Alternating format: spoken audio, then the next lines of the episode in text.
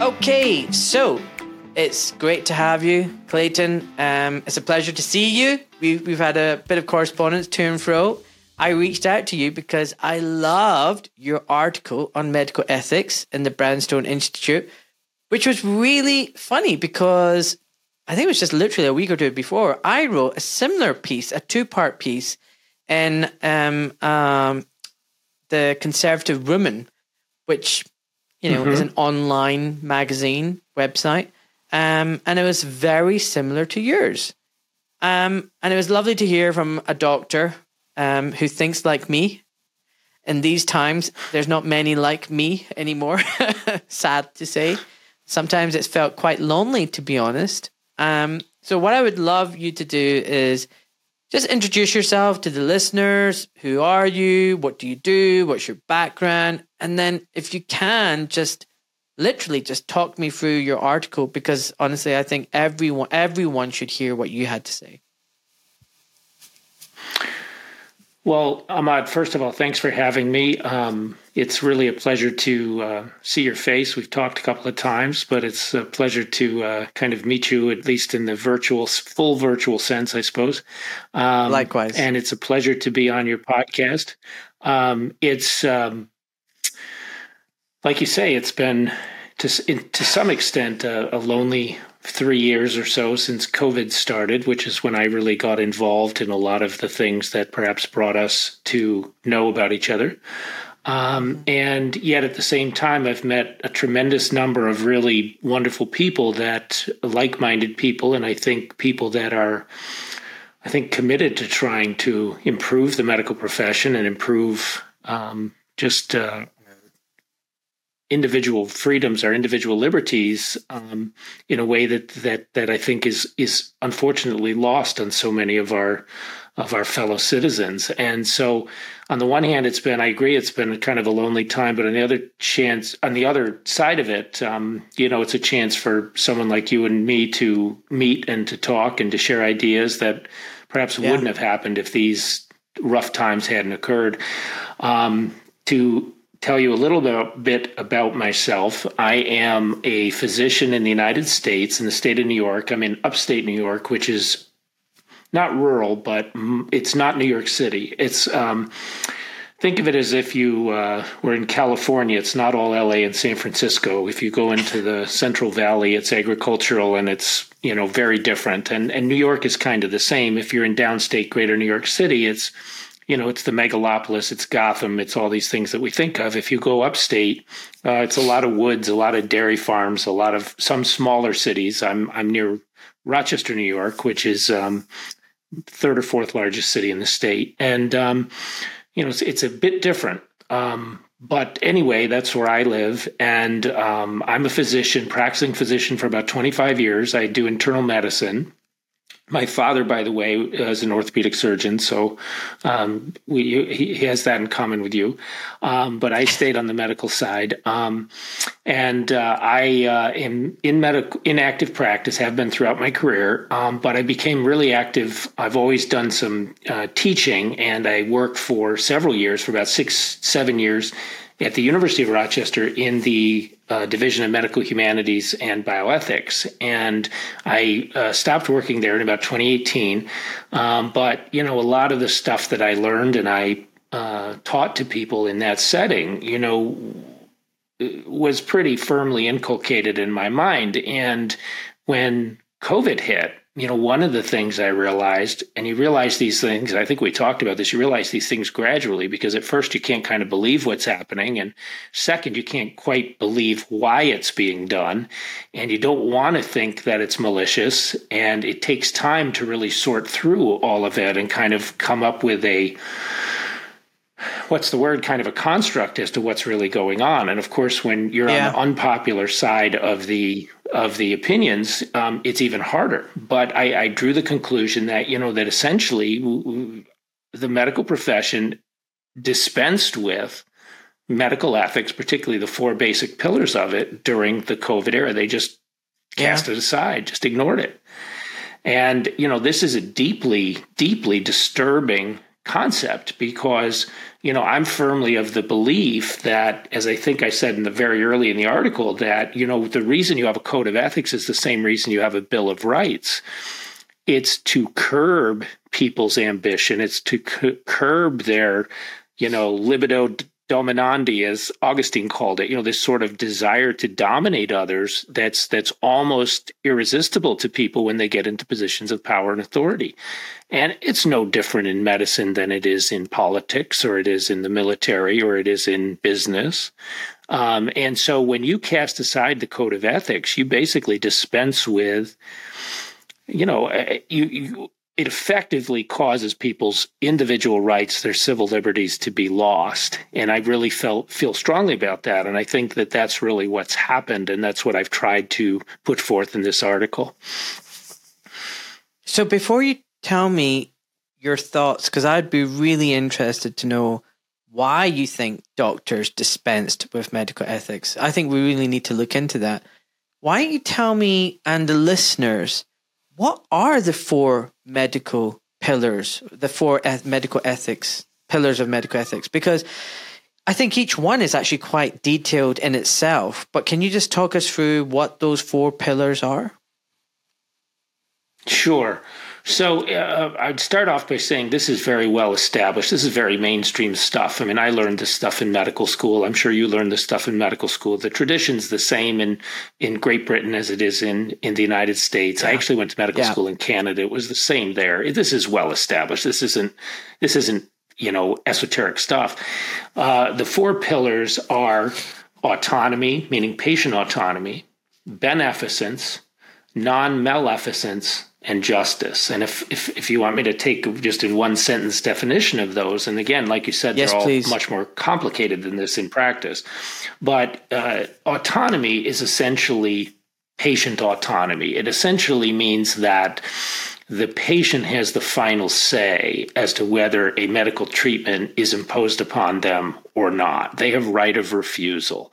And that doesn't mean yeah. that they're necessarily correct in their decision making all the time because I can tell you I don't believe my patients are always correct, but they have that ultimate right of refusal. And that actually is a more, um, how shall I say it, a more um, involved process than just saying yes or no. Um, and yes. if you're really going to act as a physician in a medical in a in an ethical manner, it's it's much more involved than you know. Um, as long as I don't put a gun to your head, you have a right to say no. No, there's a lot more to it than that. The second is beneficence, and this is the concept. Um, well, there's a quote in um, goes back to um, you know. Uh, uh, all the way back to Hippocrates, and there's a quote from the Hippocratic corpus that says, "You you have to um, help when you can and and above all do no harm. And so the beneficent mm. side is to help when you can. And and put very very simply the idea is that we shouldn't be doing something to somebody that's not going to help them period if there's no real prospect that is going to benefit that individual, then it shouldn't be done to them. There's no, uh, as I said in colloquial terms, I don't know if you have this phrase in the UK, but there's no taking one for the team in medicine. You know, you mm. you don't say, well, some people are going to do something that's not going to help them one little bit, but it may help the herd. Uh, it doesn't yes. work that way. Um, and then the the the, the book, bookend to that is the non maleficence, which is you do not harm the patient. So if there's something that you know is going to harm the patient, or the risk benefit or the um, harm benefit analysis is unfavorable, then you just don't do it to somebody. Mm. And then the last one is justice, and justice is is generally in medical ethics um, sort of thought of as sort of distributive justice in a lot of ways. There's more to it than that, but it, it, it's a lot of it is is allocation of resources and allocation of hardship. So, you know, you shouldn't be in a system where uh, a wealthy or VIP gets immediate Cadillac level care when the hoi polloi get nothing or get something much less than that. On the other hand, you shouldn't have a situation where the burdens of healthcare are all put on the poor or the rank and file, and the wealthy and powerful are spared those. And yeah, you know, so so all of those aspects were just dispensed with. They were just tossed aside. They were just completely um, ignored or completely um, just dispensed with during during the COVID era. I mean, that's a really good summary, by the way, of medical ethics. And I would argue that the the formation of these four pillars of medical ethics they haven't happened overnight. They didn't, they didn't take place over a few years or even decades. I'd argue that it's taken centuries, if not millennia, um, to form and develop. And these these pillars are structures ultimately not really just to guide doctors, but ultimately to protect patients.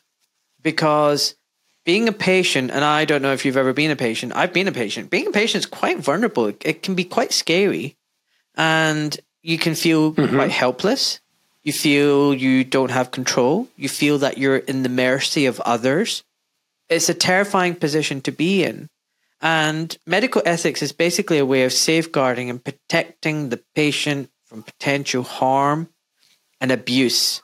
And, you know, doctors, a lot of people put doctors as, you know, on a pedestal and, you know, you're a doctor and, you know, the mother in law loves the doctor, you know, for her daughter. um, certainly in my yeah. society, in my culture, you know. But um, it's true in doctors all cultures. doctors are human beings, aren't they? Doctors yes. are just as likely to lie. They're just as likely to cheat and do harm and do things for monetary gain um, and for ulterior motives. You know, doctors are human beings. So you need something yes. to protect the patient. And I would argue yes. not only do doctors need to know medical ethics, everybody needs to know medical ethics. Patients need to know medical ethics so they know their rights.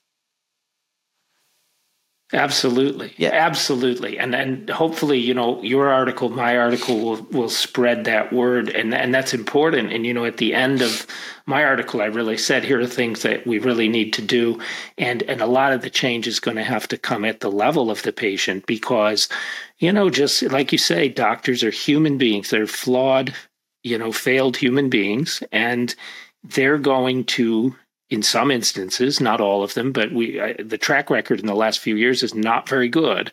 Um, they're going to abuse their authority, they're going to abuse their influence, and they're going to abuse their power, whether it's systemically, which I think happened largely, or whether it's um, at individual levels when people feel compelled to follow the instructions and so on. So I agree completely with you. This is really a, a largely a protection for the patient and for patients to be protected by it, they're going to have to know that it exists and know what it's there for. And if they know how to um, assert their rights, then they're more likely to um, keep them. So let's talk exactly. Let's talk. Let's talk about autonomy. Let's break down the first pillar. So autonomy is about patient having ultimate choice over what is and isn't done to their body, um, self determination. How? Yes. I, I, you know, I don't want to give my examples. What examples, like what, what over the COVID debacle years, were examples of where that was thrown out the window?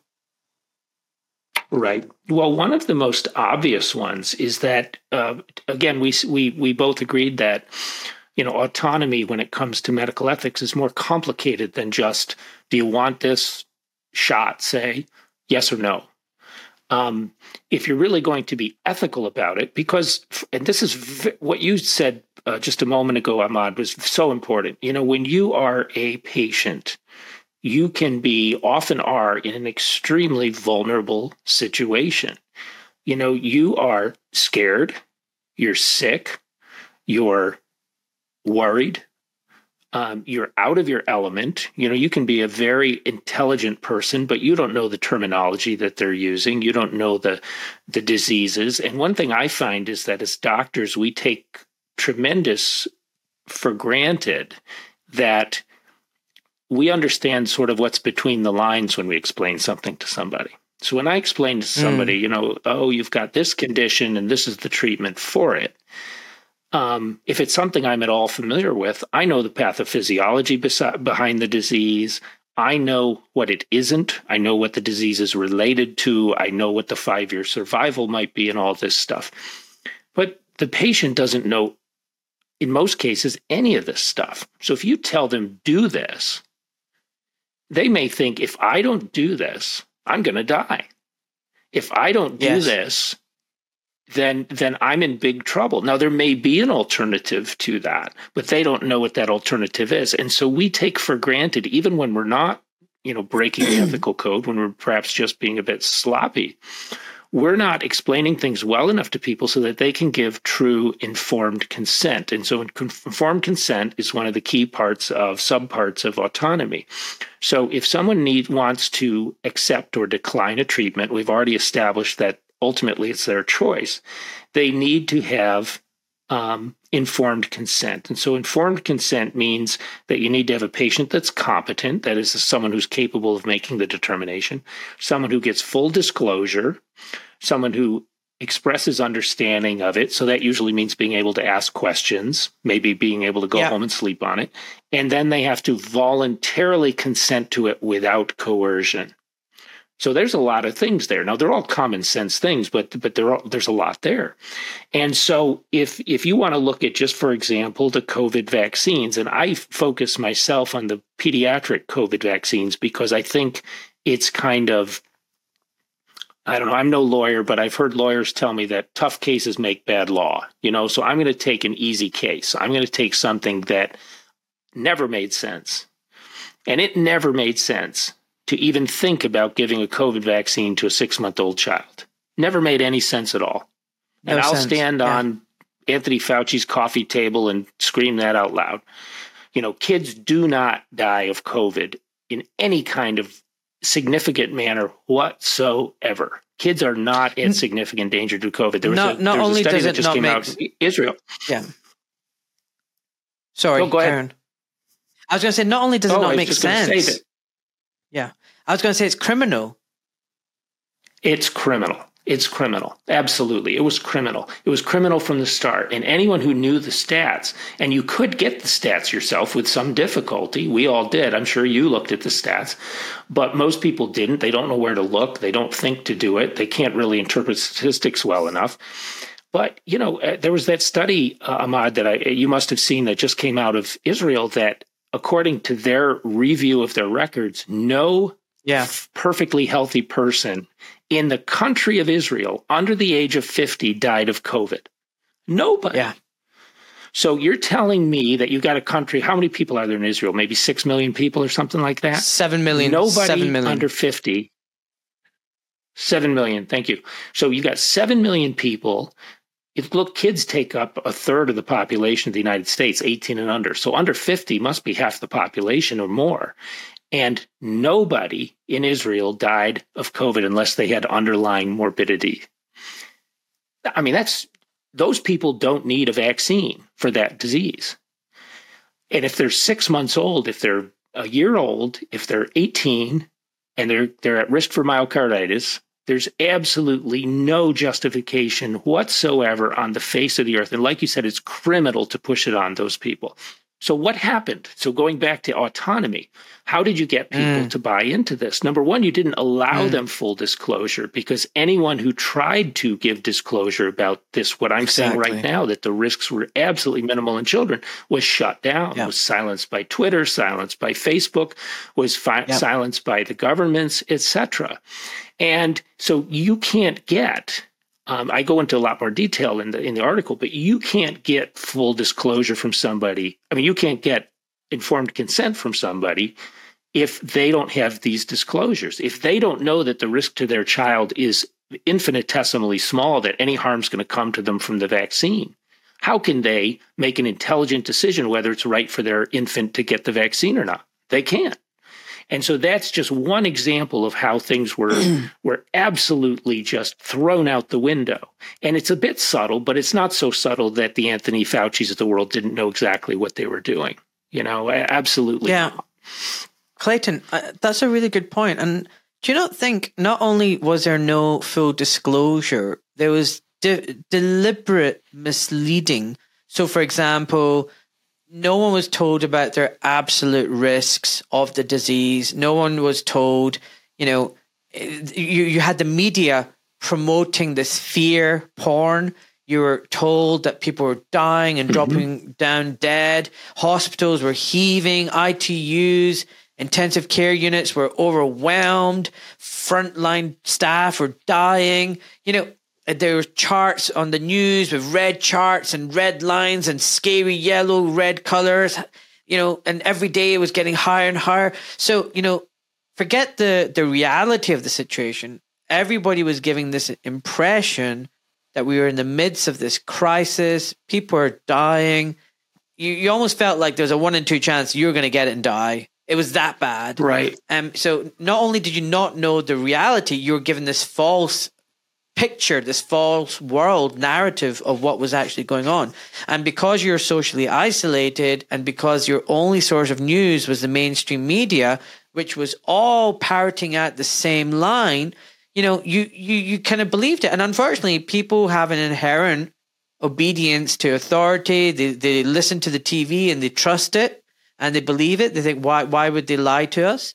Um, and, you know, I, don't know about you, but here in the UK, any doctor who spoke out against what the government was saying, just speaking up for medical ethics, was suspended or investigated mm-hmm. by the hospitals, by the boards. Um, over here in the General Medical Council would take up an issue, and you know you you were decapitated. And so not only yeah. was that, you know, that was a, a warning to other doctors. Hey, if you put your head above the parapet, this is what you've got to expect. So don't. Yep, it don't was very that. much, very much. Yeah, very much the same. And I mean, you know, I had was at a um, conference uh, a couple of months ago with Peter McCullough, who of course is you know world known now for how much uh, he's done to try and address these issues, and uh, another. Um, woman who I know personally from our area, who's a, a very courageous um, physician's assistant. And, you know, all we compared notes and all of us were harassed, investigated, you know, um, you know, it was it, it, was just you're absolutely right that it's almost understated the way um, you know we express these things when we go through, for example, in the article and go through and say, you know, these these were these informed consent was denied because full disclosure was not allowed. It was so aggressively the case that it could not have been anything other than deliberate. It wasn't, oh, we're going to, you know, be quick and dirty because of the circumstances. No, it was absolutely uh, deliberate and absolutely malicious in its intent. And and um, you know, people still don't I, have never, I don't know about you, but I never saw anything like that in the medical profession where you couldn't speak up and say, I disagree with this. I mean, you go on rounds uh, and, you know, even when you were an I, intern, I, I, even when you were actually. a resident. No, I have, I have come across one area. There's a sacred cow, Clayton, and that's vaccines. If you dare to question well, vaccines, okay. vaccine have efficacy and safety, then you're deemed a quack and a crazy person. You're an Andrew Wakefield nut job, and you're the worst type of doctor mm-hmm. ever. I'm afraid there is there is there's That's a true. sacred cow called the vaccine. You you dare not you're question right. it. And the funny thing is, if you change the word vaccine for surgery, of course you can question surgery. Of course you can question an operation and the safety of it and the efficacy of it and the need for it. If you change the word vaccine for a drug, of course you can question the drug this new drug. Is it is it really any good? Should we look at the data again? Should we should we pause and have a halt and investigate the side effects? Change that word back to a vaccine. No, no, you, you can't. Don't you dare. How dare you question the vaccine? And I think that's You're right. An elephant in the room You're right. that needs addressing. Now the next thing I would say You're is I consented right. a patient today.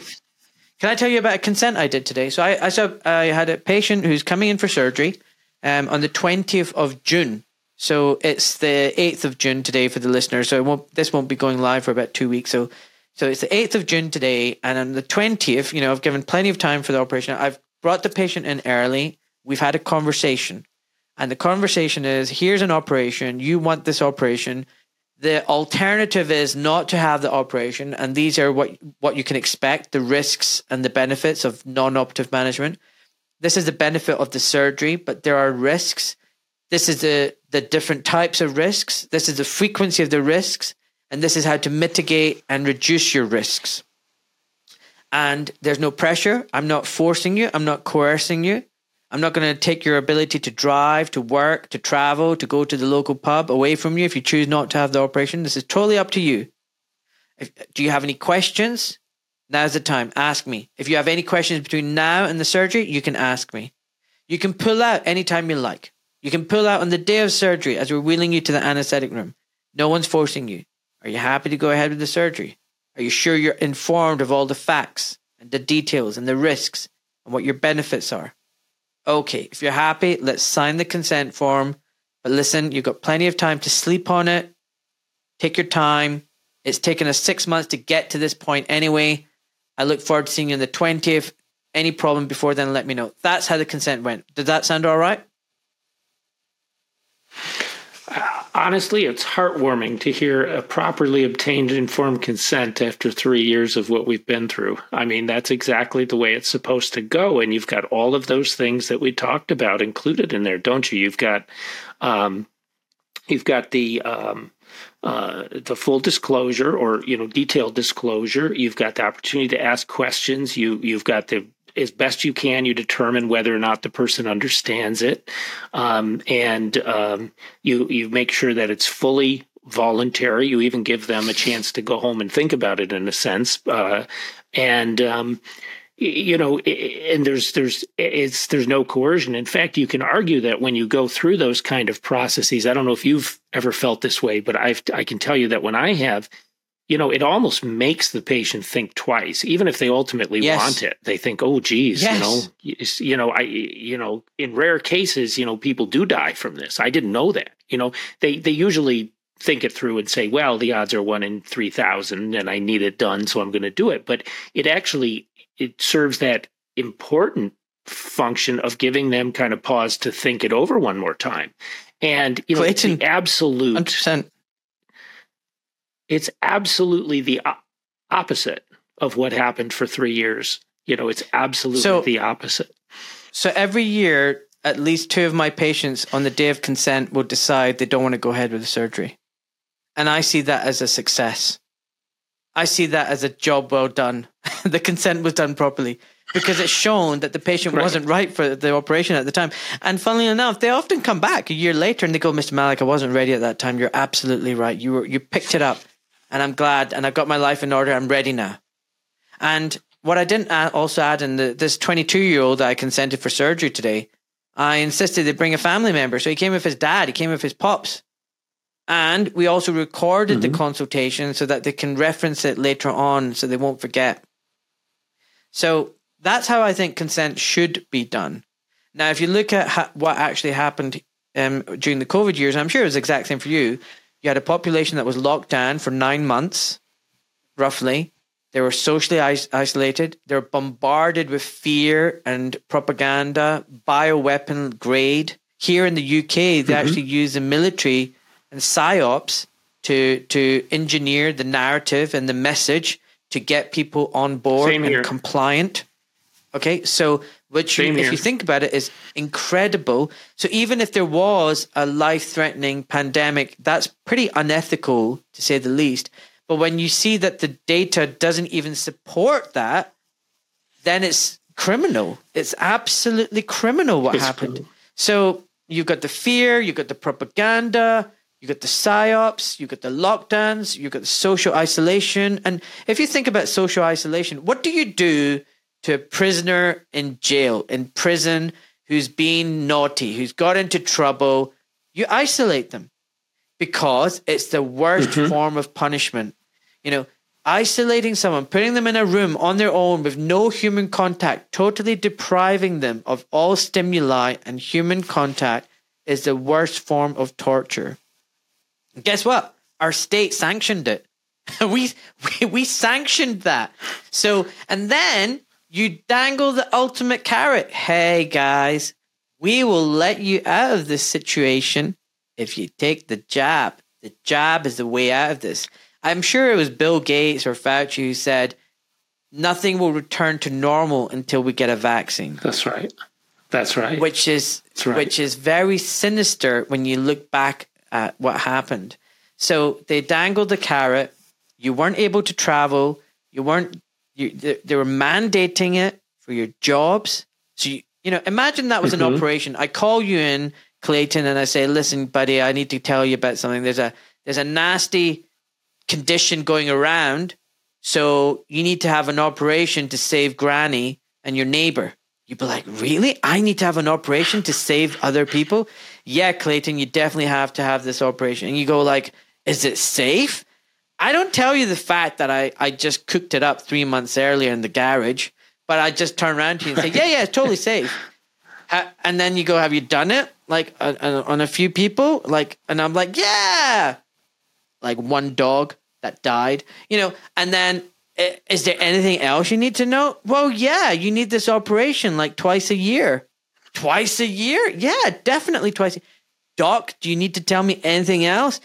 Yeah, like if you don't have this operation, you're gonna have to quit your job. You won't be able to travel and you're a bit of a dumbass, racist and a misogynist and a white supremacist. You know, that's what happened. Swap the word happened. surgery, swap the word surgery yep. for vaccine. That's what happened. I mean, it was that ludicrous.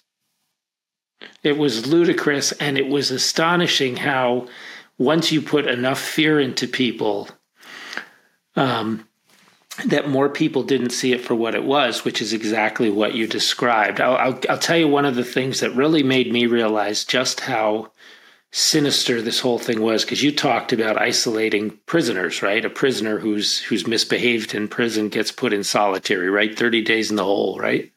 Yeah, boom. And um, one of my boys was right. One of my boys was was put uh, got COVID right when he started um, college in 2021. And he was going to school in Massachusetts, which is about 300 miles from us. And um, he was far enough away from home. If he lived right close to the school, the parents had to come get the kid. But if, if he lived far enough away, he could stay. They they put him up in a in a hotel room for the week that he needed to be isolated. And um, so here's here's he calls me up. He calls his mom and I up, and he says, "You, you got to bring me home." And we said, okay, what's going on? He says, well, they put me in the top floor of this motel, you know, um, a couple miles from campus. I have my own room. And he said, they bring me my meals three times a day. And he said, I'm allowed to leave the room to go out and walk in the parking lot one hour every day. And I said, Oh my God. Sam, I'm going to come get you. He said, I don't, I don't think I could do this for a week. And I said, Sam, I'm going to come get you. And I, I, it just rang a bell, Ahmad. It rang a bell. So what I did is I, I just started getting on the internet and I looked around and I said, what is up with this, this, you know, hour a day? And I found yeah. out it's the Geneva Conventions for Solitary Confinement. Confinement. If you oh, follow the Geneva Conventions and you put somebody into solitary, you have to let them go out in the exercise yard one hour a day. they had this kid in solitary. This kid was getting not 30 days, but seven days in the hole because he had, you know, and I know that this college didn't cook this up themselves. They got this handed down to them from, you know, like you say, Absolutely. probably someone in the military. Um, and so I went and picked the kid up and I brought him back home and we found a place. My parents were not at uh, one of the properties. They have a property in Florida and property in New York, and he stayed there for a week. And he got a phone call about five days later from the Board of Health of Massachusetts, mm. calling him up out of the blue, saying, "What are you doing in New mm. York?" Mm. So they're tracking his phone. Oh shit! and I'm looking at oh this and I'm God. saying to myself, "My poor kid." My 18 year old kid, moly. freshman college, yeah. just a boy, being, is being put in solitary confinement. Is getting put in solitary confinement. He's 18 years old. We know darn well he's not going to die, and nobody in his class is going to die. Like I said, nobody under 50 no healthy people under 50 in the whole country of Israel died of COVID. They've said it. The, the mm. in, you know, in, the Israel government has said that, and and they're they're they got this kid in solitary confinement unless I come pick him up. And if I come pick him up and I take him home, they track his phone and they ask him why he left the state. And I said, "This is this is this is evil. This is not right. This is not this is not the United States. This is not a free country." You know, and, and you're in the UK. I mean, that's the parent country to the United States. I mean, this is where freedom, individual liberty began, right? It was in Runnymede or whatever. Suppo- supposedly, whatever year yeah, that supposedly. was. Mm. Supposedly, right? And and granted, they've constantly had to cut the head off an occasional king because he's trying to take over too much. But but you know, you realize that this is not this is not a liberal democracy we're living in. I said this to myself right then and there, and I, I you know had already gotten involved because the the schools have been closed for a year. But i mean i'm thinking to myself this that's when i realized this is absolutely 100% malignant. This is absolutely evil. And this is an absolute affront to the civil rights and civil mm. liberties of the citizens of this country. Uh, there's no, there's no other way to look at it and uh, it, that was just a, an absolute eye opener for me. And that was when I just said, look, I, am not giving anyone the benefit of the doubt anymore who's in a position of power. Never again. Um, 100%. And, and, you know, maybe that's overstatement, but that's, that's, that's when, you know, it's not when I got involved. I was involved for a year or so before then, but that's when I really decided that this is every bit as malevolent as, as, as, as you can imagine. 100%. Clayton, I'm going to stop now because I'm cooking in my studio here in the garden. It's actually a beautiful sunny day today. I had the doors shut because the kids were out in the garden, but my wife is taking them up for bath time. So I'm going to get some water. I'm going to open the door and then we'll resume. so I'm just going to pause now. Sure. One of the things that this is, this whole debacle has done, one of the good th- things is it's shown me who my true friends are and it's made me find real friends my tribe from across the world. Mm-hmm. Um, you know, you know, we might not have met, but I trust you, Clayton. I know you're a man of integrity and ethics. This is a, has been the ultimate litmus test. You're a good egg and you're a good human being. So, um, moving on to so we, I think we've t- talked about autonomy. We've talked about how there was no autonomy, there was no informed consent, there was no choice, there was no option, there was no information, there was coercion, and there was an incentivization as well. It's not just enough to say, listen, you'll be punished if you don't take this. Coercion um, is bad, but so is incentivization. You know, I shouldn't be saying to my patient, "Hey, mm-hmm. if you have this operation, I'm going to give you five hundred dollars." You know, you you know, you shouldn't be right. doing that. And you know, I think we were, they were handing out burgers and donuts and you know, God knows what. You know, you know, life was easier and better for you if you had the vaccine and the passport. You know, this is ridiculous. Yep. Um, my my cat's just come in now. Yep, it's might, absolutely wrong. Might. So that's in that's autonomy. What's number two when it comes to the pillar? right. So so number two is is beneficence, and beneficence, uh, as I said, um, it means that you, as a physician, you're obligated, you're ethically obligated. You, you have a privilege. It's a privilege to be a physician people trust you. You have a standing in the community. You're yes. assumed to be part of this um, honorable profession. And yes. if, if, if you have, if you're granted those things, you have responsibility. And one of the responsibility is to act for the benefit of your patients. And, you know, I'm a mostly a primary care physician. And for the last 15 years of my career, that's essentially what I've been. And I tell my patients all the time that my first priority is to keep you alive as long as it's reasonable to do so right? You know not it's not my decision but you know i'm not going to torture you to keep you alive long longer than than would be humane. But short of that my first job is to keep you alive and my second job is to keep you as healthy as i can.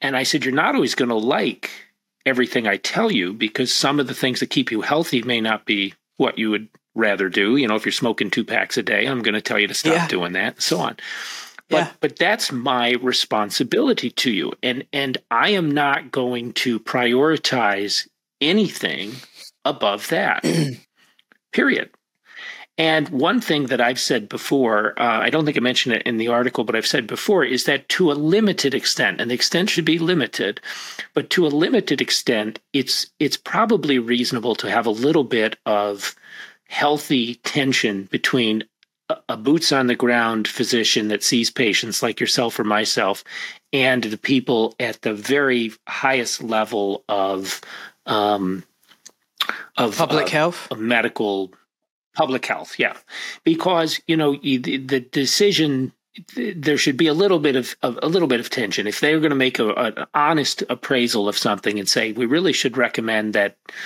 most everyone gets such and such you know that may be something where i have to go to my patient and have a discussion with them and say well in your case yes but in your case no. Um, that's okay. But what we've gotten into now is a situation where I think overwhelmingly physicians, partly because they don't want to get in trouble, you know, they don't want to be treated the way that you described, you know, all of the dissenters in the UK were treated and the dissenters in the United States were treated. They don't want to be mistreated by the people above them. And mm. secondly, it sometimes is easier. And thirdly, sometimes they're incentivized. You know, there's a lot of incentives. A lot of pediatricians in the United States make a lot of money if they have a certain percentage of their of their patients um, vaccinated. So really, you've got all these reasons why. Oh yes, and so the reason there's a lot of situations where um, it, people don't have that natural tension. They just basically capitulate um, to the higher ups and they don't look out for the individual benefits or the individual needs of their patients. And this just went into, this just got put on steroids during the COVID era. You know, it, it was hard enough for a kid to get a medical exemption to go to public school in the United States, in many states, um, for traditional vaccines. Um, but forget about it for you know for COVID. You know this was something that they no one was going to university that didn't get you know the COVID vaccine in most cases. So you know they basically are jobs. You know to get a medical or a religious or a conscience exemption uh, in in most uh, me- in most medical jobs was absolutely impossible in the United States during the heart of the 2021 push to you know the whole pandemic of the unvaccinated era. You know that was it, all of these all of these um, occasional um, exceptions that were made that are important you have to have those in a just society. They they were just dispensed with again. So this notion of beneficence that you have to look out for the individual benefit of the individual patient was simply dispensed with.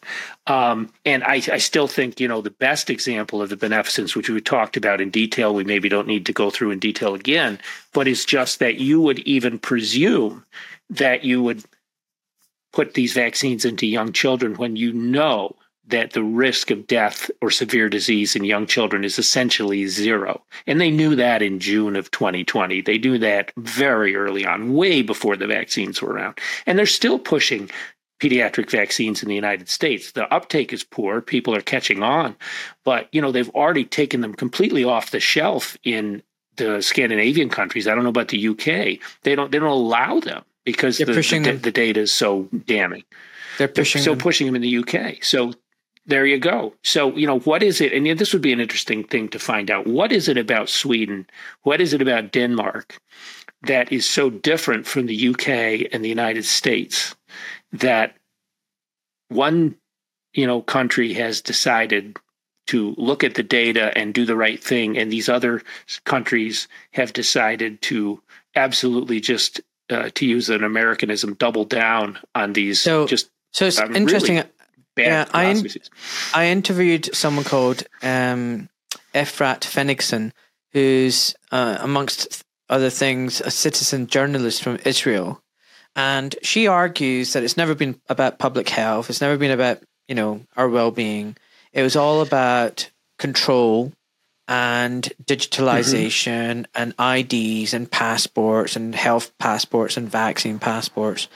And actually, in Sweden, it's one of the most digital countries already. They need their ID for everything. They can't go anywhere or do anything without this ID, and there's tracking everywhere. So they've already got mm. that in place. The society is already digitalized. They didn't need to coerce people to take a vaccine to to develop that system because it's already there.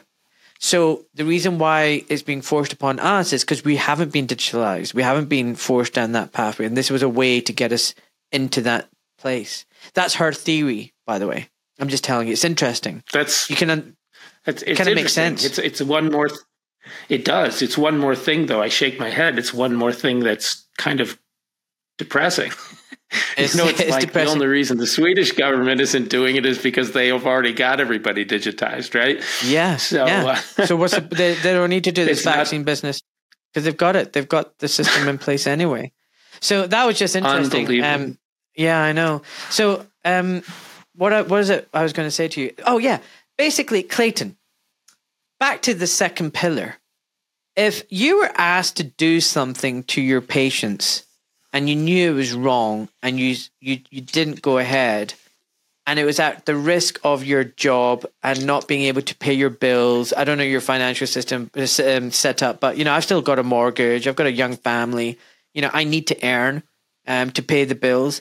I, I would you would you sacrifice your career, your job, the the financial struggles because you're doing the right thing for your patient, or would you just just shut up and just do your you're?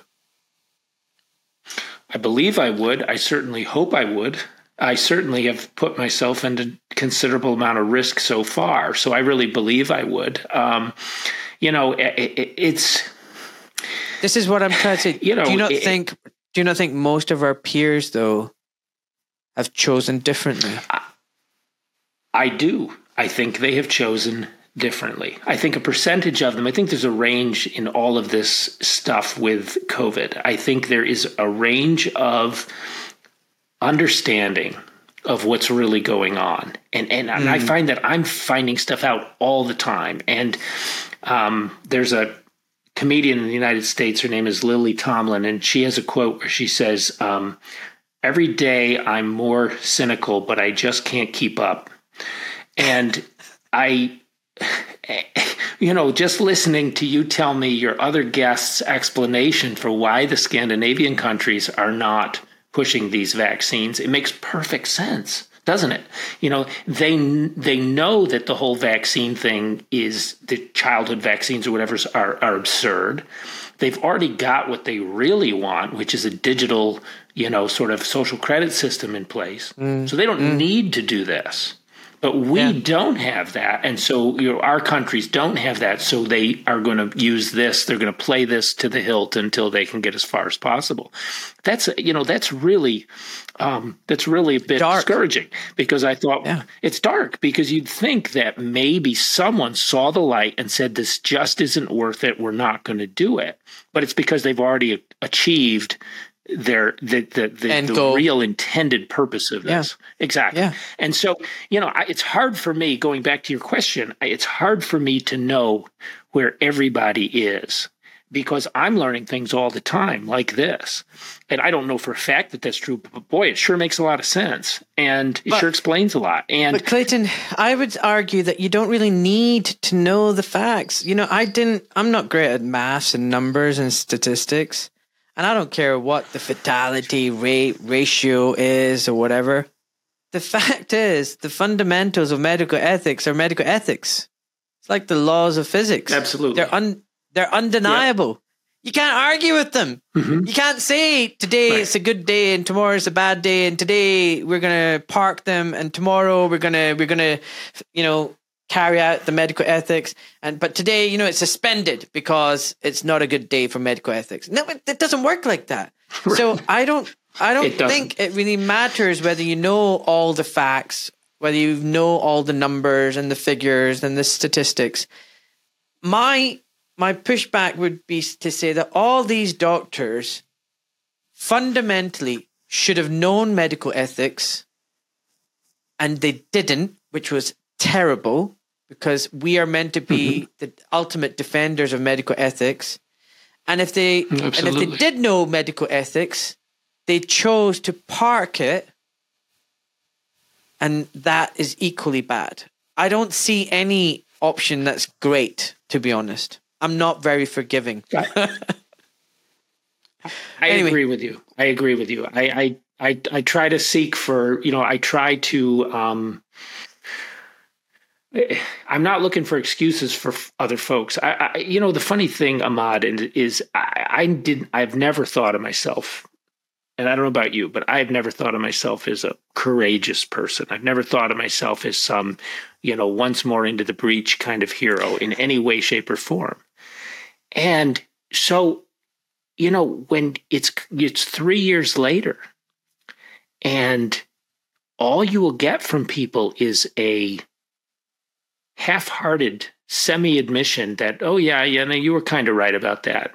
Yeah you kind of feel like you're in it's invasion of the body snatchers you know it's it's it's it's yes. It, you, you you don't know who's still you still still you you know you don't know who they got him who's a real him, human being they got yeah. her yeah. I, and i think that that's really that's it's it's it's just really hard. And yeah, and again i'm still working my way through through it. I think you're right. I think there is very little excuse for it. I i said in the um in my article, people don't tolerate much cognitive dissonance, particularly people whose character is, is impaired.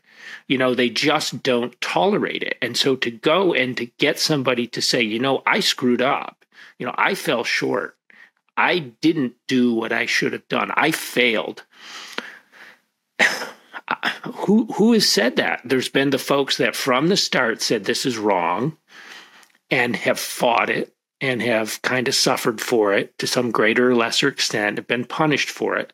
And they now come out with a little bit, a certain amount of, I think people respect those of us who did that. I think they deep down know that we were we were right that our BS detectors were working when other people's weren't. Mm, mm. But a full admission, hey, oh my God, you were right. I was wrong. Good on you, mate.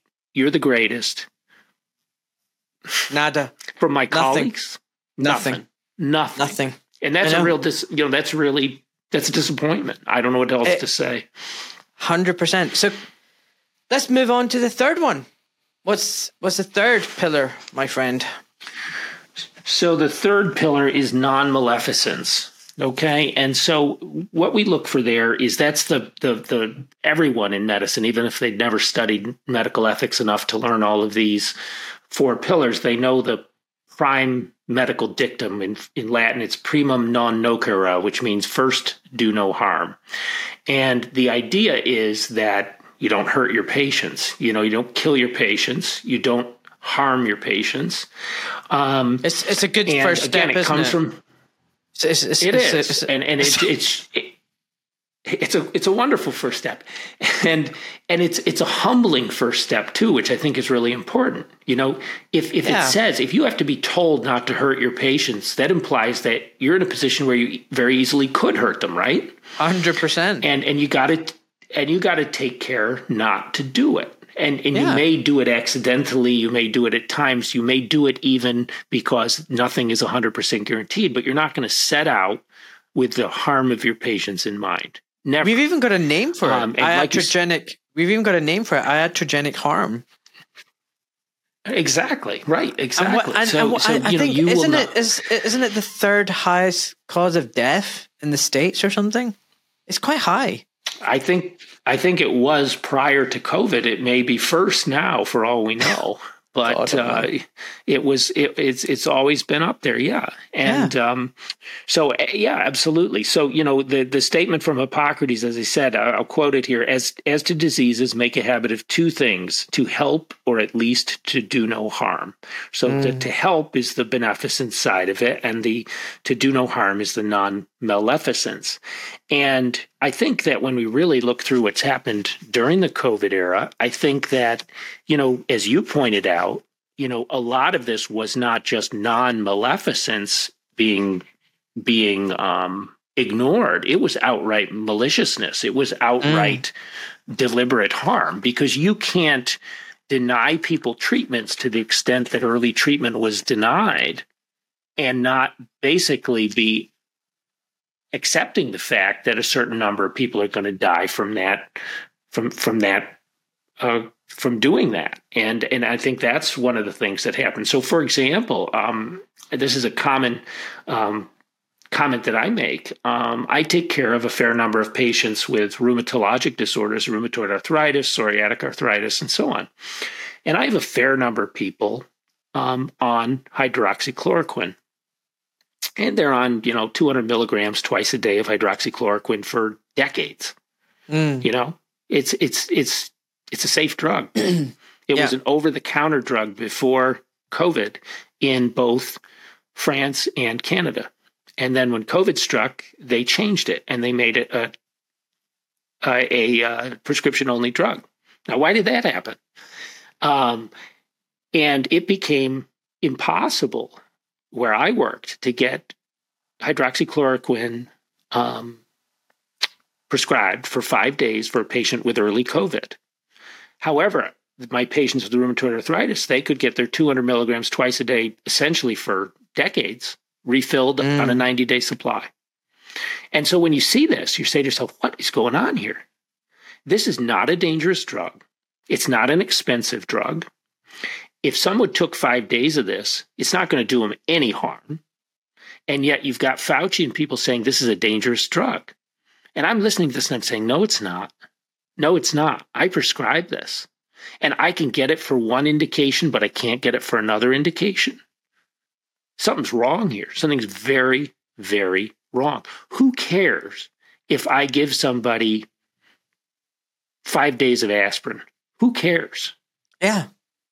I mean, that's very much similar to what you're talking about here. But they cared, and they cared for a reason. If it didn't work, but it didn't do any harm, they wouldn't have cared, right?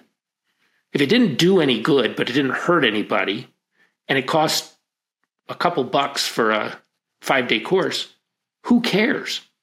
But they clamp down on it in this country like you can't believe.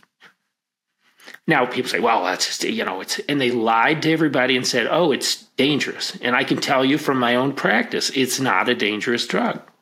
It was over the counter in, in developed countries that have good healthcare systems.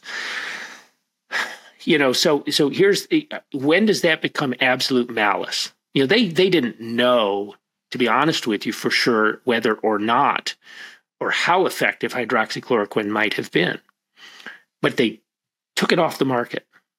Yeah. Now, how many people died because of that? That's malice. That's not only maleficence, that's outright malice. Same thing with ivermectin.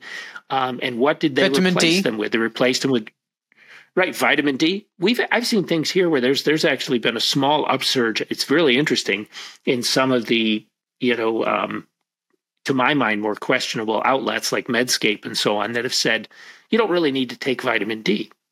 Yeah, no. And it's like, who cares? Who cares if you take 2,000 IUs of vitamin D? It's not going to do you any harm. It's cheap as dirt it, it is a vitamin. You need some of it. And I live in a place where it's cloudy eight months out of the year. So, you know, half yeah. of my patients do have low levels. I got a lot of African American patients, hard to get their vitamin D levels up because of the, you know, just because of the, the melanin in their skin without a supplement. Yeah. And we've too. got these sources telling you that you're not supposed to, you're not supposed to, you're not supposed to take vitamin D. It's like, why do you care?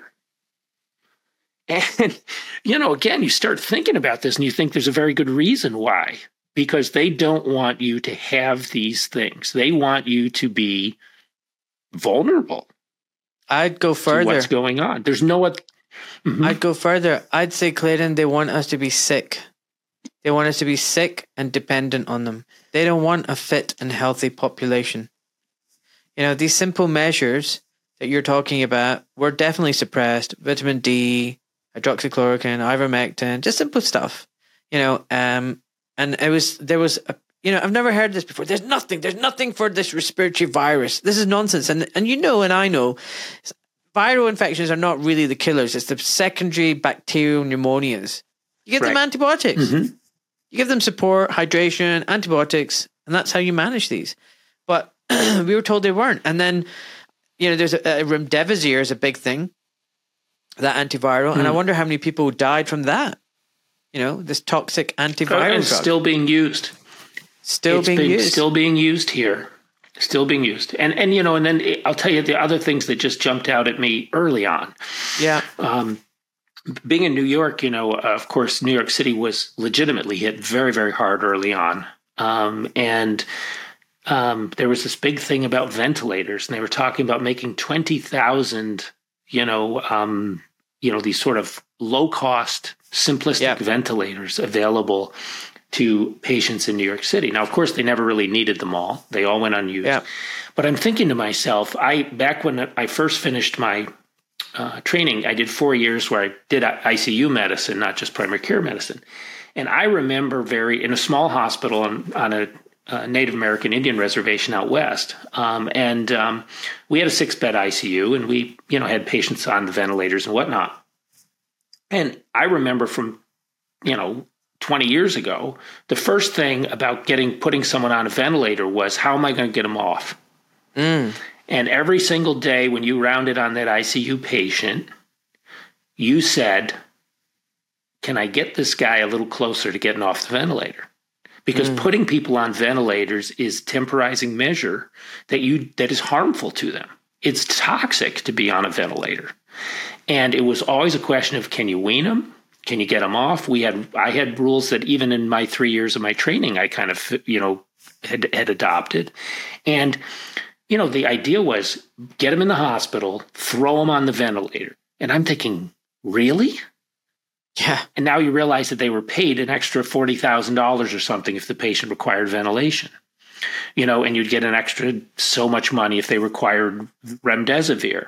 And you'd get a, so much money if they um, had a COVID diagnosis. And if they died and you put COVID illegally, there was a, a guy by the name of Scott Jensen, who's a physician in um, Minnesota, who took exception to the notion that they were doctoring the way that the state was filling out death certificates to put COVID on these death certificates improperly. And he's you know he's still fighting for his license in in Minnesota. So you realize just how much malfeasance is going on, and so, so just, that, like just to said, recap, to recap, hospitals were getting paid more forty thousand forty thousand dollars more to put a patient on a ventilator. Pay, um, their hospitals were getting paid more if patients went on remdesivir. Patients were getting paid, uh, the hospitals were getting paid more if patients were being diagnosed with COVID and it was a COVID death. That's correct. You're nodding. That's correct. So that if that's that that's that is correct. That's incentivization. Absolutely. And you're going to have hospital managers, private hospital groups, hospital managers saying to their doctors, "Hey, make sure you do this full. And I don't know about you, but in the UK, we've got rid of the individual doctor patient relationship. You know, more and more it's protocol and guideline driven. Guidelines it's meant to be a guideline, a guide. But it's not really a right. guideline. It's more it's, it's it's Orwellian. Guideline means orders. This is what you're mm-hmm. meant to do. Don't deviate from these right. or orders. This is the order. Follow this order. And if you disobey the order, you get punished, you get investigated, you get pulled right. up. Why are you doing right. this? And these guidelines, you know, are uh, you know hospital-based guidelines, but are increasingly are coming from central places. Like in the in the UK, it's the National Institute for Clinical Excellence. Sounds lovely. But, you know, there's a few yeah. individuals who are sitting on a panel formulating these guidelines at a national level passing it down to all the hospitals, and then the doctors are following the guidelines. There's no individualized, tailored patient care. It's just the guidelines. What the hell is that all about? Right. And then isn't that susceptible to corruption, to, you know, malevolent forces and influences and big pharma corrupting individuals to make them choose things that may not be in the best interest of a patient? you know, I, I just feel like that's part of the problem as well. That doctors are no longer working with critical thinking skills. But the incentivization from a financial point of view, what you've just told me in the States, I find shocking. I don't know what the situation is here in the UK, how it worked here. Um, but I find that quite scary, actually, what you've just described. Yes, it's it's it's terrifying, and and you know, it, it was something that was hidden but you know you can only hide it so much. So if you're really poking around, you knew that it existed. But the average person, of course, doesn't know that, and so you know, we talk about non maleficence, you know, it, it, really, the whole conversation kind of goes off the rails pretty quickly because, again, it really turns into a mal, an active malice in so many instances. Um, you know, the, the, the, you know, the, in so many ways, even in addition, even separate, excuse me, from COVID, nowadays I see in the large hospital systems and certainly in the public health sector, you know, the individual patient's health is at best third on their list of priorities. The the monetary aspect is higher and the control aspect is probably foremost. That's probably the highest of all. Because if you can dictate what someone does and doesn't do, then you can control the revenue stream that comes from them down the road in the in the future you know and and and you can control what they do and what they don't do in the future down the road. And so I think that, you know, I, I say this openly now, you know, you have to assume there, there hopefully are exceptions, but you have to assume that your health is at best the third priority if you're going into the healthcare system. One is controlling your behavior, and two is profit. And it really helps to think of yourself as a commodity. It's you're you're a head of cattle. You know, there's money to be made if you get that shot. There's money to be made for the doctor, potentially, not all doctors. There's money to be made by whatever entity issues the vaccine, whether it's the pharmacy in the United States increasingly now, or the um, doctor's office, or uh, you know, obviously the pharmaceutical companies make a ton of money, and the, the regulatory folks in the United States, at least, many of them are hopelessly captured by pharma. You know, a lot of these people at uh, CDC and NIH hold patents in these products, so they make money every time someone gets the jab. So it's just you're lucky if if if you're if they genuinely after they make their money and after they control your behavior, they actually want you to get better. You There's another the one you priority, missed. You know, good. What's yeah, that? You, you the one is that that they also profit from the injuries of your of the jabs. You know, you get jab injured, you have to go back to a doctor, mm-hmm. and they profit from your misery. Mm-hmm. It just keeps going on and on mm-hmm. and on. It's it's so sad. It is. It's it's a it's it's a crazy cycle, and that's what we're up against. And and it's really something that um, you know the the the non maleficent side of it is so um, is is so discouraging you know? Um, it's all discouraging but that's one that really so, like i clayton, said the whole thing kind of goes off the rails. Clayton how many doctors in the states? Because over here in the uk we've got 280000 and honestly like less than probably 10 are vocal on social media or publicly against the narrative, whether it be the lockdowns or the mandates or the jabs or speaking up about the adverse effects now that we're seeing. I refuse to call them vaccines. They're not vaccines. Although I, I'm now, I don't, I question even traditional vaccines now and their efficacy. Mm-hmm. Um, but there's there's very few doctors in the UK who speak out. What is it like in the in, in the states? What's the proportion? Is it just as low? I think it's low. I mean, I think that there is a small, vocal group of people who refuse to shut up. And um, I think there's a huge percentage of people that just want things to go back to normal and are, I think, still naive enough to think that there's a normal to go back to. Um, and I think there's, um, you know, people that just I think have a have an idea of what's going on, but just don't have the wherewithal to to speak up. And uh, um, again, it's always a range, but I, I, it's a small number. It's not you know ten, but it's it's probably. I've I've come to the realization that I know a lot of them, and if I know a lot of them, there aren't very many of them because you know it's how many people does one person yeah you know get yeah. to know so it's it's it's a very small number I mean, it's sad. It's very depressing. You know, I at some point times, you know, I almost feel ashamed of my profession. I feel, and you no, can I'm argue very that. ashamed. I'm very ashamed of my, very much so. That's really sad to hear. So why why are you ashamed of your profession? I was someone who I think I've never thought of myself as a naive person, and I don't think most people around me. I'm kind of a skeptical guy by nature, but you know, it's you know, disillusionment is is is is a hard uh, thing to uh, to process, and I, I'm very disillusioned, very discouraged with my profession because the level of willingness to just speak up. You know, your question before, would you do the wrong thing, you know, if you knew it was going to hurt your patient? And the answer is I, the best I can come up with is I don't think so. I really don't. And I, have I've gotten in trouble for not doing it. So I would say hopefully no. I don't like to brag about myself, so I say that much. But the percentage of people who just shut up and get in line is uh, to me was astonishing. It was astonishing in a bad way. The number of people that would really just and you know the thing that I I realize is that you know we're still standing. You know Peter McCullough is still standing. You know Robert Malone's still standing. You know so it's not like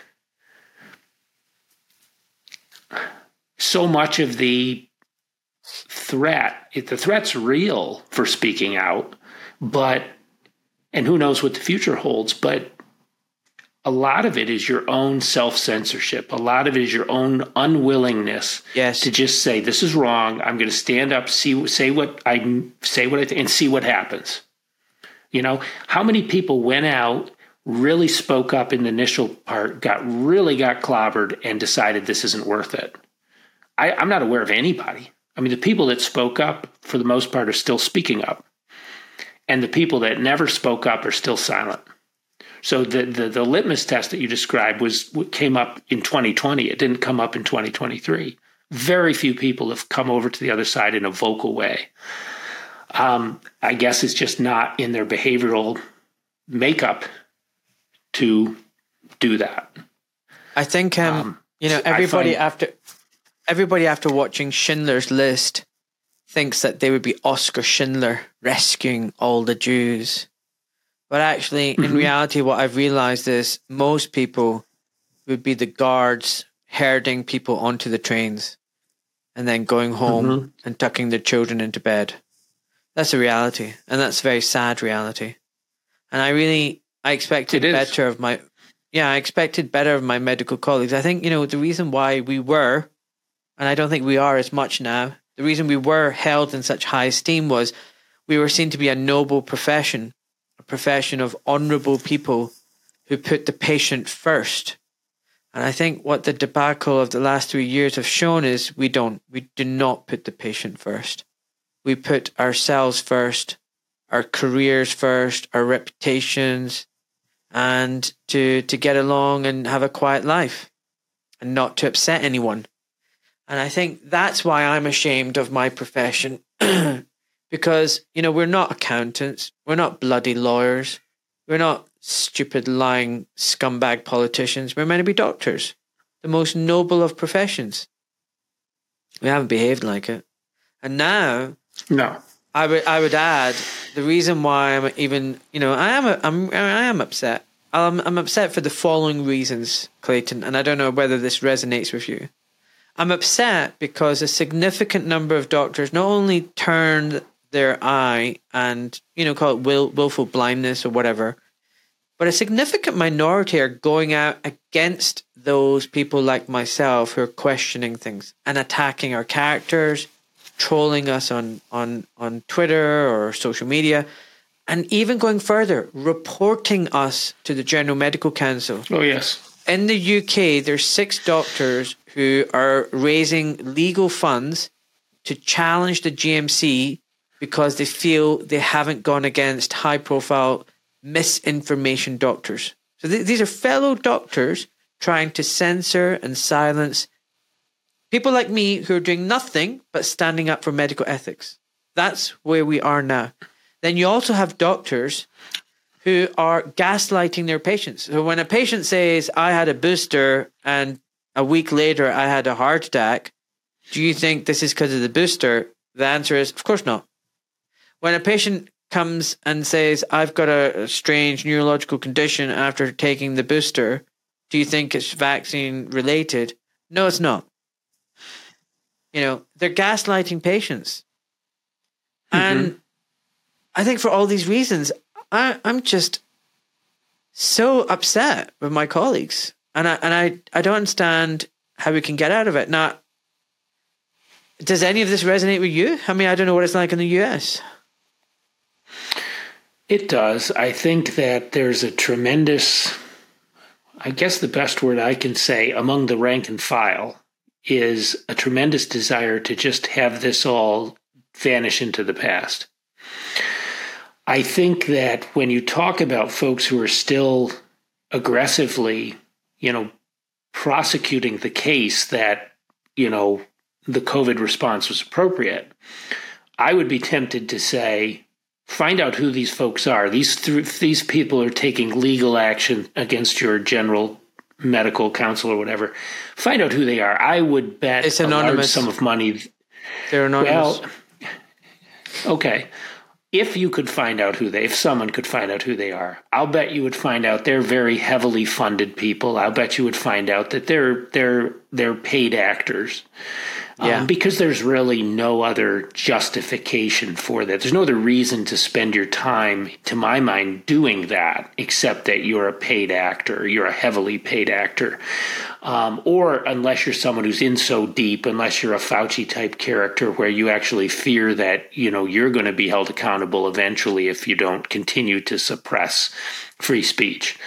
Um, but I would guess that. Um, I think that a tremendous amount of people in general and doctors in in particular in in where I am just want this all to be over. And the problem is I just don't think it's you know, I, I think this was a prototype. you know, as I think I said in the article, I don't think this was a failed attempt. I think this was seen is seen by people in a position of power as a prototype. You know, next time they'll refine the messaging, and next time they'll handle the dissenters slightly differently, and next time they'll be a bit more subtle in some respect. Um, you know, I don't see this as ending because you don't see anybody a being held accountable. You don't see any mea culpas from anybody and you don't really see any restructuring of this sort of big medicine apparatus. So there's no reason to think there is some what do they call it? Sort of a tactical retreat where they kind of admit certain things slowly. There's a yes. political term for it but i'm forgetting what it is controlled, but it's kind of controlled you know, release. informational controlled release. There you go. Con- right. Ex- exactly. And i think there is kind of that going on but that's mm. that's just part of the plan right that's just part of the plan oh yes you know that was an overstatement but you know yeah. given the fog of war you know that's we did yes. the best we could but that's the closest I've seen anywhere to a real mea culpa. There's no admission that, hey, we screwed up, or hey, you know, 110,000 people in 2022 in the United States died of drug overdose. And, you know, that has nothing to do with being locked down for two years or you know for more or less for for for for two years? Come on. You know so there's not even or or or as you say you know there clearly is significant vaccine injury you know with the the covid vaccines and there's no admission. You know look at the the, the issue with the athletes you know the young athletes uh, dying of cardiac arrests and of heart attacks and, and so on and myocarditis related problems. And there's absolutely no acknowledgement that maybe these vaccines could have played a role even in that. So I, I, I to, to, get back to my point, I just don't see this as something that's going to get back to normal because to get back to normal, there has to be an accounting for what happened. And, and, and yes. you know, short of you and I writing our articles where we try to keep all Remind. this stuff from being yeah. memory holed. Yeah. Yeah. the people in power don't feel compelled to make any kind of admission of even imperfection in what they did, much less, you know, well, mistakes. there's that scene. There's that scene of Bill Gates on a sofa with his ex-wife, saying, "Next time it'll be even worse." And if people aren't scared of it this time, they will definitely be scared next time. And it's like, what pandemics happen once in a in a, a generation, once in a hundred years, if you even call it a real pandemic. I even question whether it was a pandemic. Um, and now you can start predicting. I mean, Fauci even predicted there's going right. to be a, a pandemic during Trump's reign. And now Bill Gates is saying the next pandemic is the one that's fear. I mean, what I mean, what are these people concocting? You know, I, I agree with you. I don't think this is the yeah. end all and be all.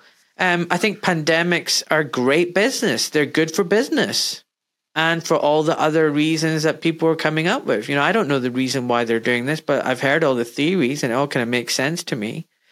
And the reason why I'm mm-hmm. speaking up and the reason why I've got this podcast and you're speaking and writing, I think, and correct me if I'm wrong, is like we need to learn from history. History is so important. I, I loved history as a child. I think there's so much to learn from the past and human beings haven't changed in millennia. We, we, we have the same urges, the same desires, the same flaws. And whether it's at the time of, you know, Socrates or whatever, we were still making the same mistakes. You know, some yes. things might change, hairstyles, you know, clothes. You know, I would even argue it doesn't matter what country you're in, what religion you you follow. You know, people make the same mistakes. You know, we're flawed.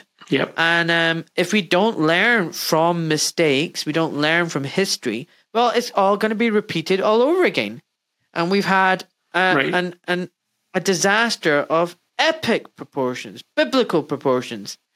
And I don't see any justice. And that comes us to the fourth medical ethic. Yes. Let's yes. talk about justice. So, um, when again, when we talk about justice and medical ethics, it's it's oftentimes, um, you know, we think of justice as being fairness, equal treatment. For example, in legal system, we think of equal treatment under the law, and yeah, that's true. But I think a lot of times in medical ethics, it's really more what they call distributive justice, which means that the resources, which in medicine, even in wealthy countries, are not completely unlimited, have to be allocated in something approaching a fair manner. So like I said, it's it's not where the rich people get everything and the poor or the rank and file get relatively nothing and I think the flip side of that, which is even more important in the case of COVID, is that the burdens need to be shared with some justification as well, with some justice rather as well. And so, for example, you know, in the United States, well, I, I go to the UK. You know, your your Prime Minister Bojo, you know, having all those parties at 10 Downing Street while they're, you know, locking down your country would be just a classic example of, you know, I, I said in the in the article, you know, um, house arrest for thee, wine and cheese for me kind of thing. And yeah. that sort of attitude is it was it was rife in the United States. The governor of California, Gavin Newsom, was famous for going to the most exclusive restaurant in the United States and having a big party for one of his lobbyist donors um, while everyone's locked down in California. And he's the governor, so he's enforcing the lockdowns. Sent his kids to private school where they were in school every day when the kids in the in the California public schools were home all the time doing this, you know, remote learning that was supposedly so great, and which, of course, even the teachers' unions admitted was a total disaster. Um, uh, you know, and then Nancy Pelosi getting her hair done, and Andrew Cuomo getting COVID tests for his family and for his celebrity friends when you know there's uh, supposedly this world-ending um, mm. uh, situation going on in, in New York. City, and and the situation in New York in the early days was pretty dire. So I, I don't want to understate that, but you know that sort of just unbelievable hypocrisy.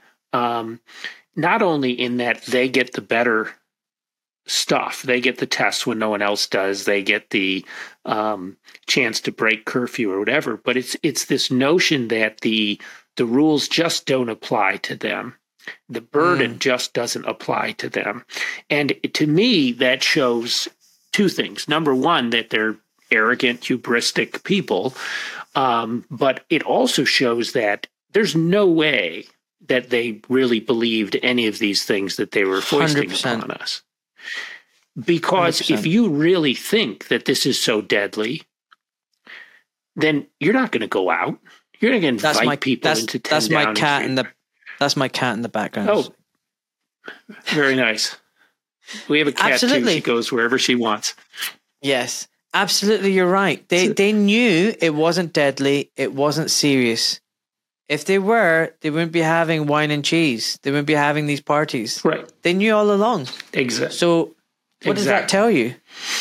That tells you the whole So, thing it was just- just. It was a. It was a. It was a show. It was a. It was a. It was, it a, was a show. It was a show. And I think that, um, you know, I said, uh, you know, that this was uh, kabuki theater at best and softcore totalitarianism at worst. And, uh, you know, I think that that's what we're headed for. I'm, incidentally, I'm working on an article for Brownstone on this concept of softcore totalitarianism because that's, I think, what we're headed for. You know, it's 100%. not the hardcore.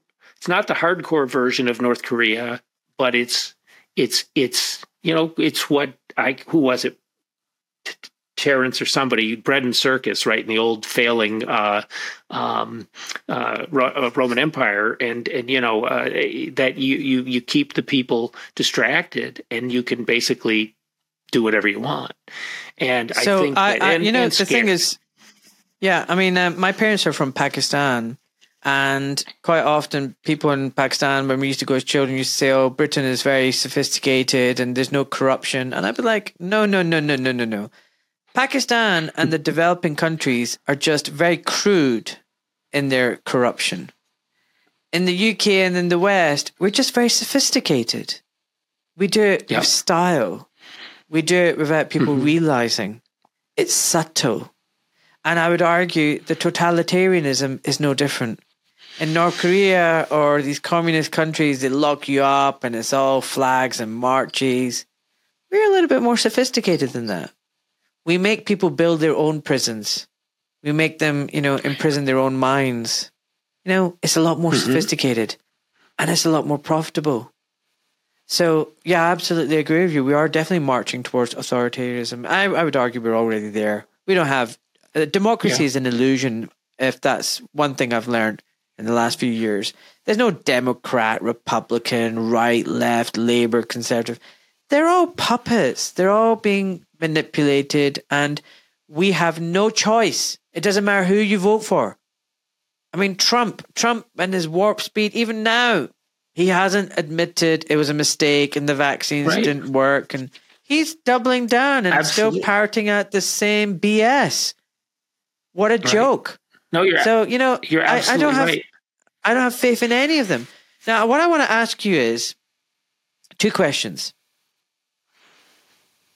What's gone wrong? Why did doctors not speak up? Why have they failed patients and our noble profession? Two, how are we going to change it? How do we change what's happened? How we how do we instill trust again? Because I don't know about you, but a lot of people I hear from say they don't trust doctors. They're terrified to go to hospitals. That's Um, I don't believe that the trust is there anymore. I don't care what other doctors tell me. I think it's been shattered. So, how do we get to where we are? How are we going to get out of this mess? Because I would also argue, Clayton, and you, you know, five percent, ten percent of doctors, if they had stuck to the Hippocratic oath, if they had stuck to these four pillars of medical ethics, and said, "No, this is wrong. Lockdowns are wrong. Mandates are Mhm. disgusting, despicable, disgraceful. These vaccines, we can't allow them to happen. They're experimental. We do not experiment on pregnant women and unborn children and young children. This is the Nuremberg Code. If you just had five, Right. ten percent of doctors do this, throw down their coats and stethoscopes, march out of the hospital, the whole thing would have fallen apart. None of this could have happened.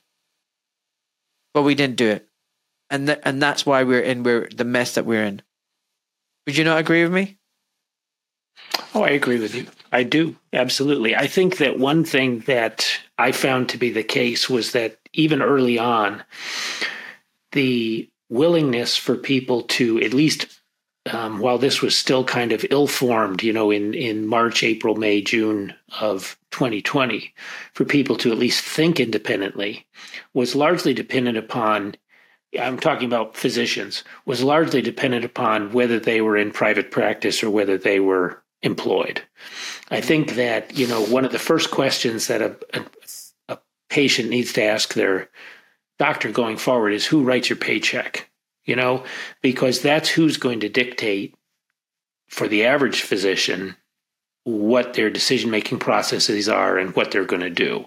And if you got somebody that is earning their own keep um, and has in as a result has relatively less supervision or oversight by these you know these boards and whatever that have now been completely subsumed as well um, that's somebody that might be able to get to act in an independent fashion. You know, there's some there were mm. physicians in New York, a couple of them, two or three, who were you know under the table treating their patients early treatment with things like hydroxychloroquine and, and ivermectin as long as they could, and those people were uniformly in private practice. So I think yes. that one thing would be to go back toward a private practice model. It may not be lucrative. They may fight you.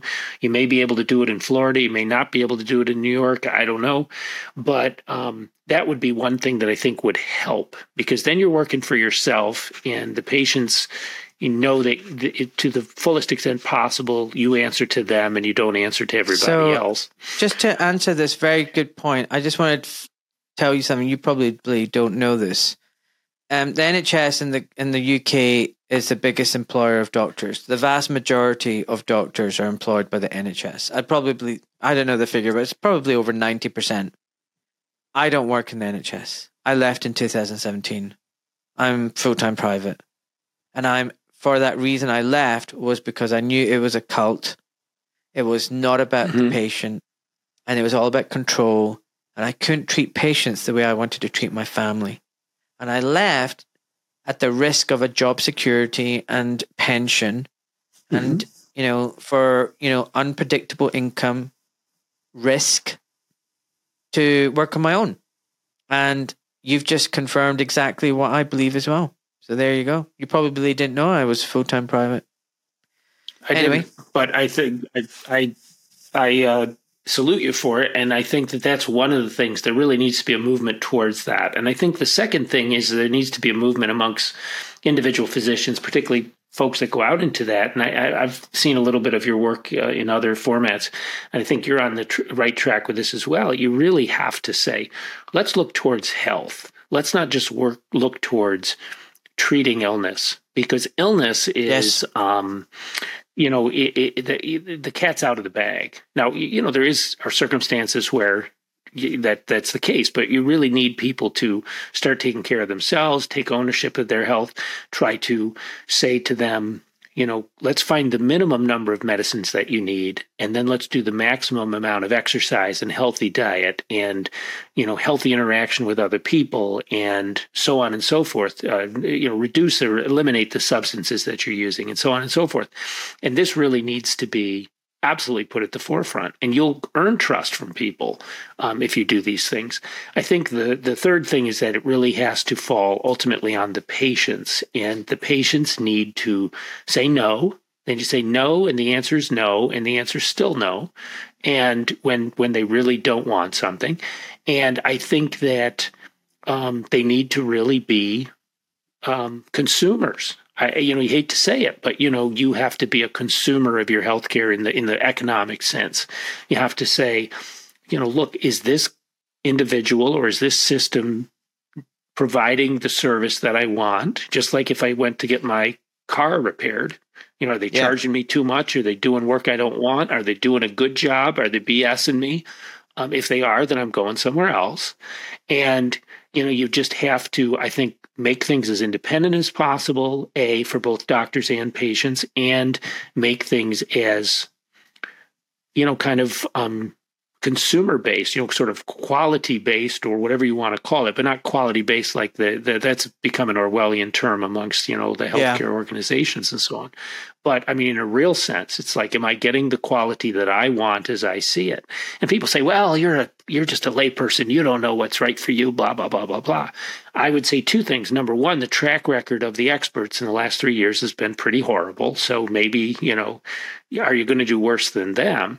And I think the second thing is, is that the reality is you're not going to live forever. You do what's right for you. You act according, you know, if you're a doctor, you act according to your conscience for Pete's sake. And if you're a patient, you act according to your best judgment and you let the chips yeah. fall where they may. And I think that that's, you know, that's something that's a tough sell for some people. They want things to be, you know, they want to be told the right thing to do. They want to be told, here, take this pill, you know? And so I, I think it's, it, the, the, I would guess, Ahmad, that it's going to sort itself out so that some people are going to, both doctors and patients, are going to f- have this alternative model. It's going to be kind of like PCs and Macintosh. And I'm not saying Macintosh is better than PCs, but it's going to be five or ten percent of people are going to go into this other meth other system because they like it better, because they think it works better, and they think it's more user friendly or whatever you want to call it. I don't know how good this analogy is, but but you know, and then there's going to be a, a majority of people that just go with the flow because it's a little cheaper, it's a little easier, and it's you know, run by Bill Gates. oh, Clayton, you know what? I wish it was as as positive as that. I'm afraid I'm a little bit more negative. I I I, I feel that we're heading towards Orwellian term. We're already in Orwellian times. I feel we're we're going into a very dystopian future, and it's going to be a you know more and more of these pandemics, climate emergencies, lockdowns. We're going to have more mandates, more mandate vaccines and drugs, and um, I don't think the powers that be want will leave anyone alone. They won't say, oh, these people have created an alternate alternative system, let them be. The reason why they shut down the the alternative, you know, hydroxychloroquine or ivermectin or vitamin D was because if they work, then it breaks apart their whole narrative. They can't have an alternative yes. model that is successful. You can't have an example of something that works well. You have to destroy that. You have to offer only one. So propaganda can only exist with mm-hmm. censorship. Propaganda and censorship go hand in hand, and propaganda is ultimately a lie. A lie cannot face truth. When it's faced by truth, it's demolished. So, for the lie to exist and perpetuate, you need to squash and hide and destroy the truth.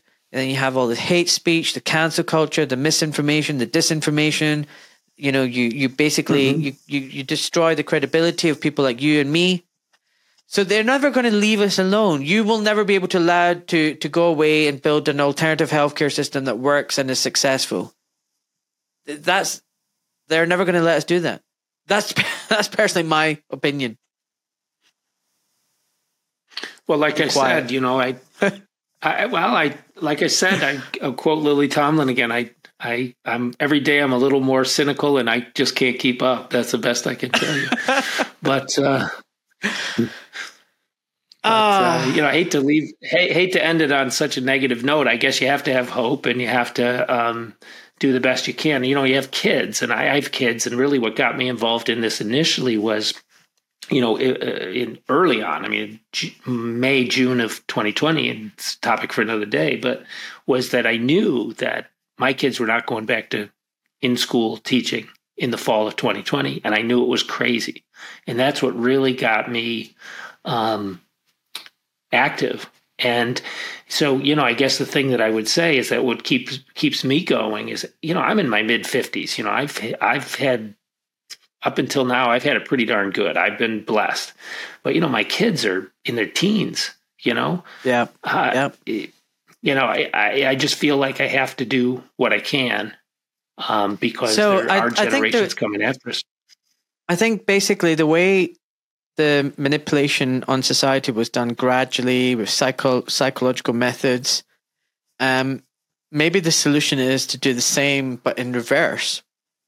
The problem that I hmm. find is I'm not very good at that. I'm more shock and awe. I'm just very blunt. I'm, you know, I'm from Glasgow in Scotland. It's a very, you know, you just say it as it is. You know, what you yeah. see is what you get. And I think there's an element you kind of need that. People need to wake up. People need that little. They need that snap. You know, enough is enough. You know, oh, guys. Oh, yes. You know the, oh, yes. the splash of the splash of cold water in the face. You know, someone else can do the drip, drip, mm-hmm. slowly, slowly business, but that's not me.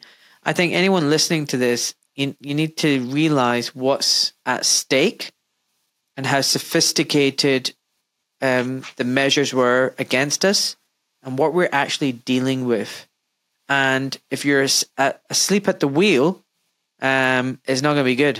You need to wake up. You need to wake up fast and protect your family. I mean, Absolutely. That's, so that's my message of hope is to say it's not too late. Don't take any more shots. Don't take part in the experiment. Do not comply. Civil disobedience. And, it, you know, ultimately, I think they fear the masses. You know, if, if just a significant minority, oh, 5 no 10%, 5 10% get up and say no and protest, you know what? They'll back down. That's my personal opinion. Yeah, I agree. Well, I think you're right. Um, yeah, so I, okay. I'm uh, I'm out, I'm out of time, but uh, I'd love to. Well, it's we can perfect meet time. again in a in the future. Listen, it's been lovely speaking to you. Thank you to your wife um, for letting you do this. My wife is waiting for me too, and happy wife is a happy life. Clayton, that's true. Until next time, bye bye, everybody. Great to see you.